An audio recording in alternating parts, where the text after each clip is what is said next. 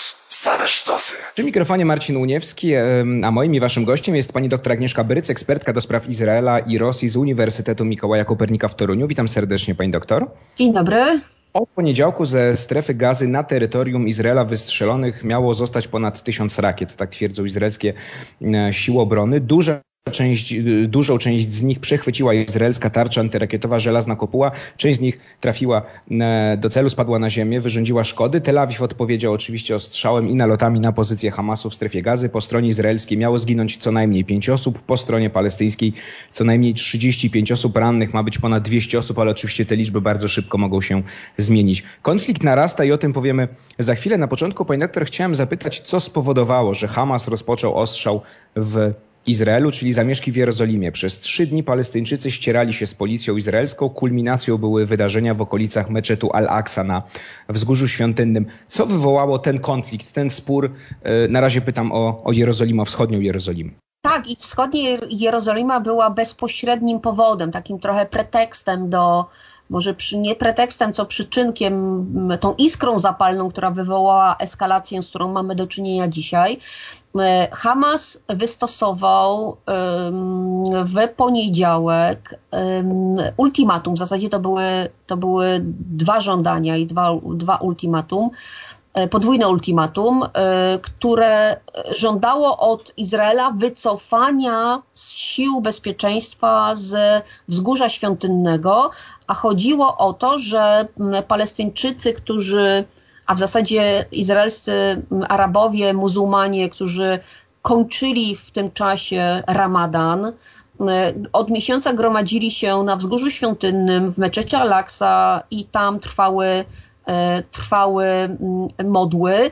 E, policja, e, policja, przepraszam, nie palestyńska, tylko izraelska, bo o niej mówimy, mm, w tym roku dosyć utrudniała dostęp Palestyńczyków właśnie do meczetu Al-Aqsa. Zwykle było tak, że mm, policja albo przymykała oczy, nie, nie, nie prowokowała swoją nadmierną obecnością czy taką intensywn, takim intensywnym reagowaniem na zachowania Palestyńczyków, czyli próbowała łagodzić e, napięcie. W tym roku wyglądało to trochę inaczej. Dochodziło bardzo często do starć, ponieważ na przykład e, policja potrafiła za, zastawić jakimiś e, barykadami dostęp do wzgórza świątynnego, robiły się, prawda, tłum się gromadził, frustracja i agresja narastała, dochodziło do, do potyczek. Strona izraelska nadużyła używała siły, to znaczy na przykład media obiegły takie liczne zdjęcia i, i filmy pokazujące jak do meczetu Al-Aqsa policjanci wrzucali granaty hukowe e, czy gaz łzawiący, co nie poprawiło y, wizerunku, czyli jakby nie, nie, nie, nie poprawiło wizerunku strony izraelskiej, a Palestyńczycy przedstawieni byli jako ci faktycznie, którzy są stroną pokrzywdzoną, są ofiarami tego, tej, tej całej sytuacji. Więc Hamas zaangażował się w spór w Jerozolimie, stawiając bardzo konkretne żądania, czyli chciał się pokazać w odróżnieniu od prezydenta Basa, który raczej wykazywał się bierną postawą e, w stosunku do wydarzeń w Jerozolimie. E, Hamas przejął inicjatywę i zażądał od Izraela wycofania z sił bezpieczeństwa pod rygorem E, adekwatnej odpowiedzi, czytaj ostrzału rakietowego. I mm, Izraelczycy mieli czas do godziny 18 wieczorem, żeby wycofać siły policyjne ze wzgórza świątynnego. Tego nie uczyniono. Co więcej, to był ten moment, kiedy w, Izra- w Jerozolimie odbywał się marsz e, flagi, e, bo ten marsz flagi przypada co roku na święto Jerozolimy, czyli na dzień, w którym w 1967 roku siły zbrojne Izraela przejęły wschodnią część Jerozolimy, czyli odzyskały wschodnią Jerozolimę e, od Jordanii i odtąd, e, zwłaszcza środowiska skrajnie narodowe, takie bardzo antyarabskie, antypalestyńskie, świętują e, to w, przy pomocy takiego wielkiego marszu narodowców i takich z bardzo skrajnie prawicowych środowisk. Ja nie mówię, że tam nie ma zwykłych Izraelczyków, którzy po prostu biorą udział w, w różnych eventach związanych z Dniem Jerozolimy, natomiast Marsz Flagi był, był, jest kolejnym punktem zapalnym, taką prowokacją, zresztą jak prowokację odbierają to Palestyńczycy. Więc bezpośrednio y, nie zrealizowanie ultimatum Hamasu, czyli nie wycofanie sił policyjnych ze wzgórza doprowadziło do tego, że Hamas zrealizował swoją groźbę, wystrzelił rakiety. W Jerozolimie zabrzmiały syreny alarmowe, prawda? Już wtedy mieliśmy, już wiedzieliśmy, że jest eskalacja, natomiast ta prawdziwa eskalacja nastąpiła w nocy i trwała wczorajszy cały dzień. E, I dzisiaj jest trochę mniej tych działań, natomiast e, e, sytuacja wcale nie idzie ku deeskalacji, a wręcz należy się spodziewać kolejnych, kolejnych powiedzmy incydentów. E, więc to był bezpośredni powód. Natomiast płaszczyzn tego konfliktu i powodów do, dzisiejszej, do dzisiejszego kryzysu jest trochę więcej, bo... Wysiedlenia, bo, prawda, pani doktor, tak chociażby jest, To jest druga sprawa. Tak, to jest druga sprawa, bo problemem, który wzburzył mieszkańców Jerozolimy była, był trwający przynajmniej od 30 lat, bo od 30 lat strony się sądzą w, w sposób taki, powiedziałabym, prawny, na poniedziałek zaplanowane, zaplanowane było posiedzenie Sądu Najwyższego, natomiast z uwagi na tą eskalację aktualną, to posiedzenie zostało odwołane, odroczone na cały miesiąc, aż sytuacja przyciśnie. E, Sąd Najwyższy Izraela miał rozpatrywać skargę rodzin palestyńskich, e, które mają być eksmitowane z dzielnicy we wschodniej Jerozolimie, czyli w tej części Jerozolimy, która jest naturalnie palestyńska, e, tam miało być eksmitowanych kilkanaście rodzin, około 200 Palestyńczyków e, i ich parcele miały przejąć, mieli przejąć byli żydowscy właściciele, może inaczej spadkobiercy właścicieli żydowskich, którzy posiadali e, te parcele jeszcze przed 1948 rokiem, czyli jeszcze w okresie mandatu e, brytyjskiego, czyli przed powstaniem państwa Izrael. To powoduje, że mm, na obszarze zdominowanym przez ludność palestyńską powstałyby kolejne osiedla żydowskie, przeciwko którym zresztą protestuje cała społeczność palestyńska, nie tylko w Izraelu, ale także w, na zachodnim brzegu i diaspora palestyńska na Bliskim Wschodzie, czy państwa, które sprzeciwiają się aneksji, bo tak to się też traktuje. My wiemy, że tego prawa odmawia się z kolei ludności palestyńskiej, więc to, to, to, to podwójnie uderza w, we władze izraelskie, jakby pokazując, że mm, strona palestyńska pod tym względem jest bardzo dyskryminowana. I tutaj, jest... pani doktor, postawmy, postawmy przecinek, do bardzo rozmowy za chwilkę powrócimy. Marcin Łuniewski przy mikrofonie, moim i waszym Gościem jest e, pani doktor Agnieszka Bryc, ekspertka do spraw Izraela i Rosji z Uniwersytetu Mikołaja Kopernika w Toruniu, a my rozmawiamy o sytuacji w Izraelu. Na początku zamieszki w wschodniej Jerozolimie, o tym dlaczego e, do nich doszło powiedzieliśmy w poprzedniej części, e, ponieważ Izrael nie wycofał policji ze wzgórza świątyni to Hamas, czyli to ugrupowanie uznawane za ugrupowanie terrorystyczne, które kontroluje strefę gazy, rozpoczęło ostrzał rakietowy Izraela. Izrael oczywiście odpowiedział nalotami i, i również ostrzałem rakietowym i obecnie te, te walki, które się toczą, są najcięższe od 2014 roku i od izraelskiej operacji Ochronny Brzeg. E, premier Netanyahu już zagroził, że Hamas i islamski dżihad, drugie ugrupowanie, które działa w strefie gazy, zapłaci wysoką cenę, to jest cytat, za swoje działania. I moje pytanie teraz do pani doktor jest, mm, e, pani doktor, do pani jest takie, czy my możemy się spodziewać mm, jeszcze większego zaangażowania Izraela, jeszcze szerszej operacji militarnej, no może nawet włącznie z interwencją, z interwencją lądową, przynajmniej w części strefy gazy, czy jednak, czy jednak Izrael y, poprzestanie na, na, na nalotach i na ostrzale rakietowym? Mhm. E, wszystkie opcje są na stole. Ja trochę brzmię jak premier Netanyahu, ale faktycznie tak to y, y, wygląda. Na razie e, strona izraelska ogranicza się do operacji powietrznej, do ostrzału rakietowego i do targeted killings, czyli do eliminacji bardzo konkretnych przywódców poszczególnych frakcji albo Hamasu, albo palestyńskiego e, islamskiego dżihadu. To jest ten standard, który pozwala nie wchodzić z operacją lądową do strefy gazy.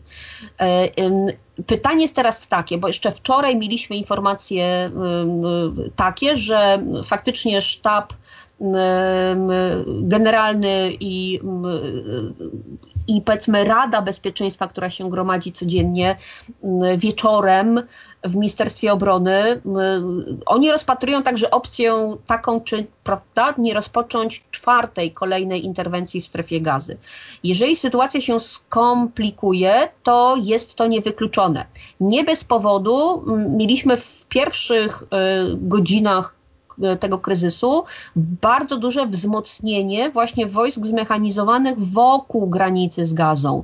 Tak? Czyli my już wiedzieliśmy, że pewne działania logistyczne zostały podjęte i wariant interwencji lądowej był dosyć prawdopodobny, znaczy był scenariuszem B, natomiast realizowany był scenariusz A, czyli e, ataki, e, ataki z powietrza.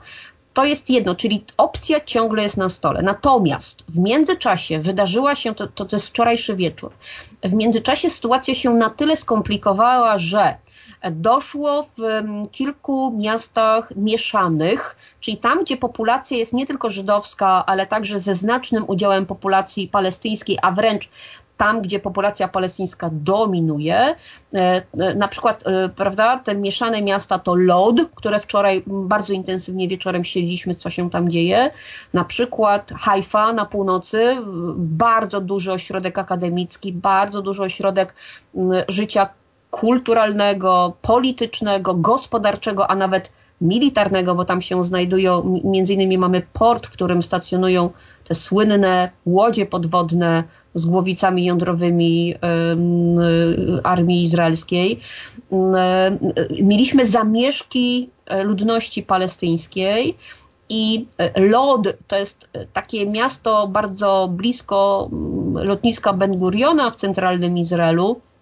Tam sytuacja wymknęła się spod kontroli w ten sposób, że burmistrz w zasadzie poprosił armię o pomoc, ponieważ przyznał się, że nie jest w stanie poradzić sobie z utrzymaniem porządku, bo trwały tam protesty Palestyńczyków, dochodziło do mm, e, użycia siły, ale przez obie strony. To jakby nie miejmy złudzeń. E, przemoc jest po obu stronach, tylko tyle, że ona oczywiście jest asymetryczna. To, to nigdy tak, że to dwie strony są równe, więc e, powstało ryzyko, że Dzisiejsza eskalacja to nie tylko problem na odcinku gazy i problem konfrontacji z Hamasem, z którym łatwo jest się skonfrontować, ponieważ jest to bardzo czytelna sytuacja, prawda? To jest państwo przeciwko organizacji terrorystycznej, e, bronimy się, bo, a, bo Hamas atakuje. Natomiast tutaj, w tym przypadku, LOD, prawda, i zamieszek Palestyńczyków, e, którzy protestowali w sprawie właśnie jerozolimskiej,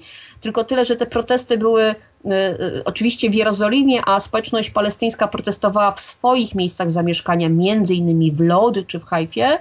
Y, I tutaj jest znacznie trudniej opanować sytuację Izraelczykom, ponieważ to już jest inny rodzaj konfliktu i kryzysu. To już jest konflikt wewnętrzny i konflikt na tle takich, prawda, zamieszek e, społecznych wręcz.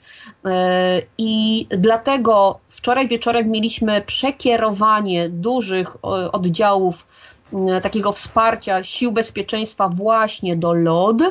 E, I można by powiedzieć, że mm, po takich intensywnych ostrzałach w gazie dzisiaj mamy troszeczkę sytuację taką wyciszoną. Oczywiście tam też są prowadzone operacje, ale to nie jest już tak intensywnie jak wczoraj wieczorem. Czyli mamy, prawda, już trochę nam się poszerza front działań i jeszcze jest trzeci element, który do tego wchodzi, który pokazuje, że być może podejmowane są próby deeskalacji, ponieważ my wiemy, że jak tylko konflikt się zaczął, to takim standardowym działaniem jest to, że natychmiast Egipt zaczyna mediować, to znaczy wywiad egipski, który pełni standardową, naprawdę od wielu już kryzysów, rolę mediatora pomiędzy stronami, czyli pomiędzy rządem izraelskim a Hamasem czy palestyńskim islamskim dżihadem.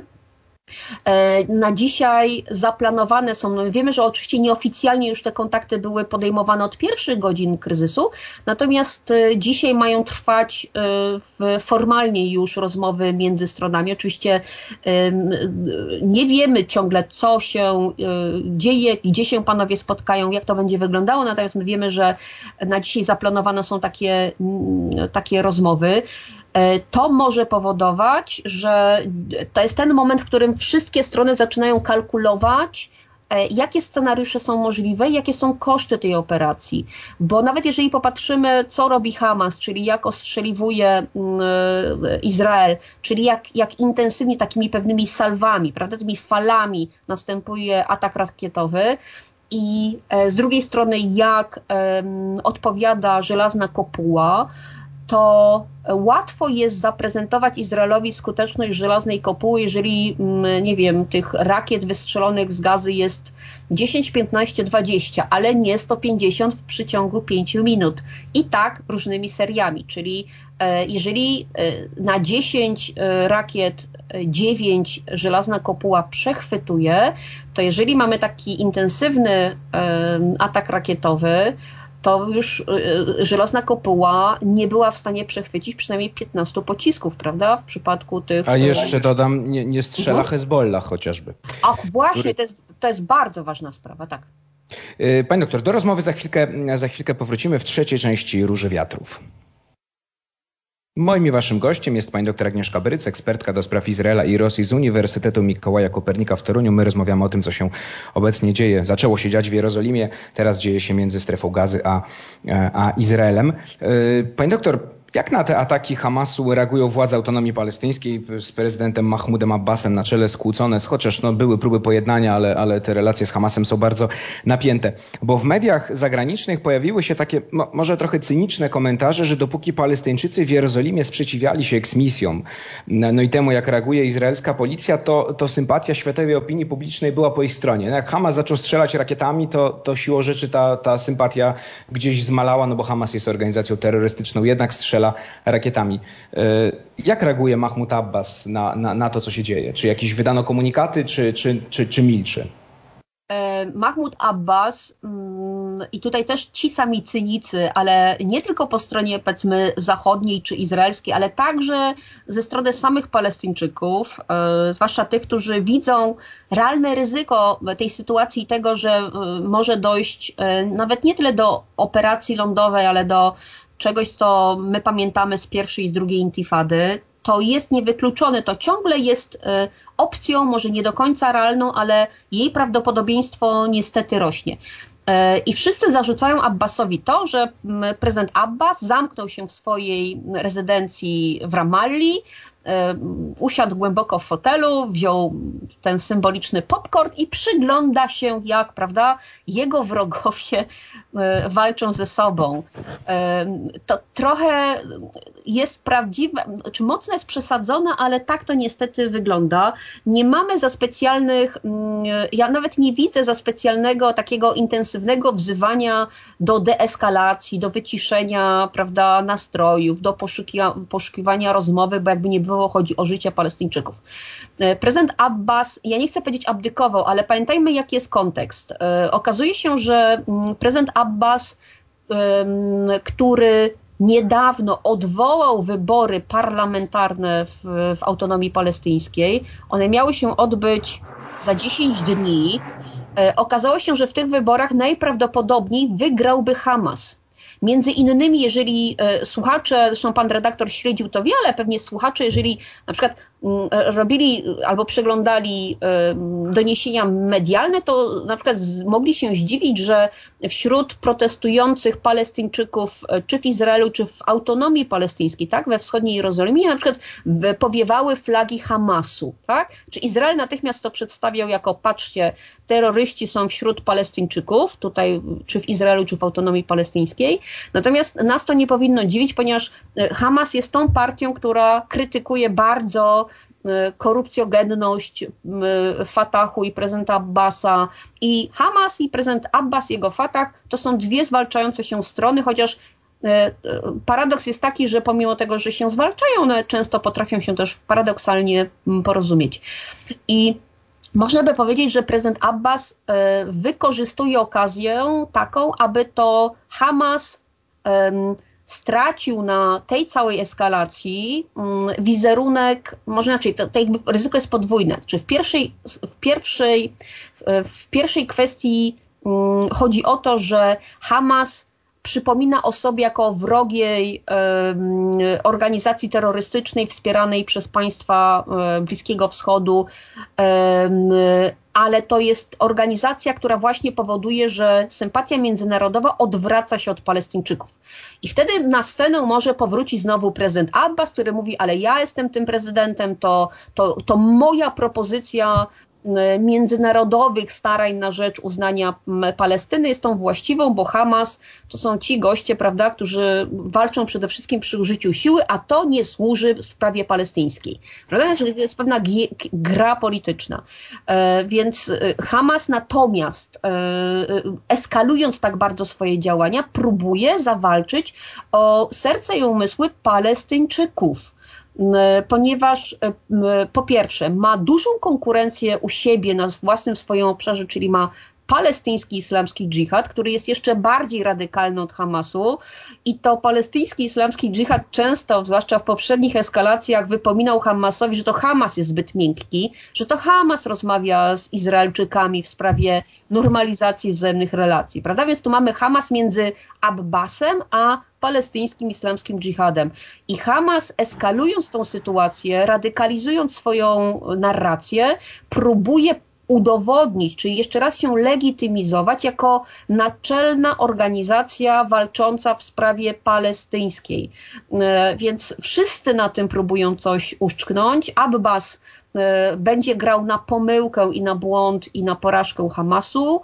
E, Hamas będzie grał na legitymizację swojej, e, swojej, jakby swojej aktywności i o nowe, prawda, poparcie, nowe serca i umysły, zwłaszcza Palestyńczyków, nie w strefie gazy, ale przede wszystkim na zachodnim brzegu. I tutaj Pani doktor, postawmy, mhm. postawmy kropkę. Ja dodam jeszcze tylko ostatnim zdaniem w tle jeszcze Benjamin Netanyahu, który dzięki Och, temu tak. oczywiście nie, nie mówię, że on, to, że on to ten konflikt wywołał specjalnie, no ale jemu on służy, bo rozmowy tak. koalicyjne y, między jego przeciwnikami politycznymi co do stworzenia rządu zostały zastopowane. On się może z kolei przedstawiać teraz jako, jako ten obrońca Izraela. No ale to też na inną już rozmowę. Doktor Agnieszka Bryc, ekspertka do spraw Izraela, Izraela i Rosji z Uniwersytetu Mikołaja Kopernika w Toruniu była moim i waszym gościem. Pani doktor, bardzo dziękuję za rozmowę rozmowę. Dziękuję serdecznie. To była Róża Wiatrów, ja się nazywam Marcin Uniewski, a my się słyszymy w środę za tydzień.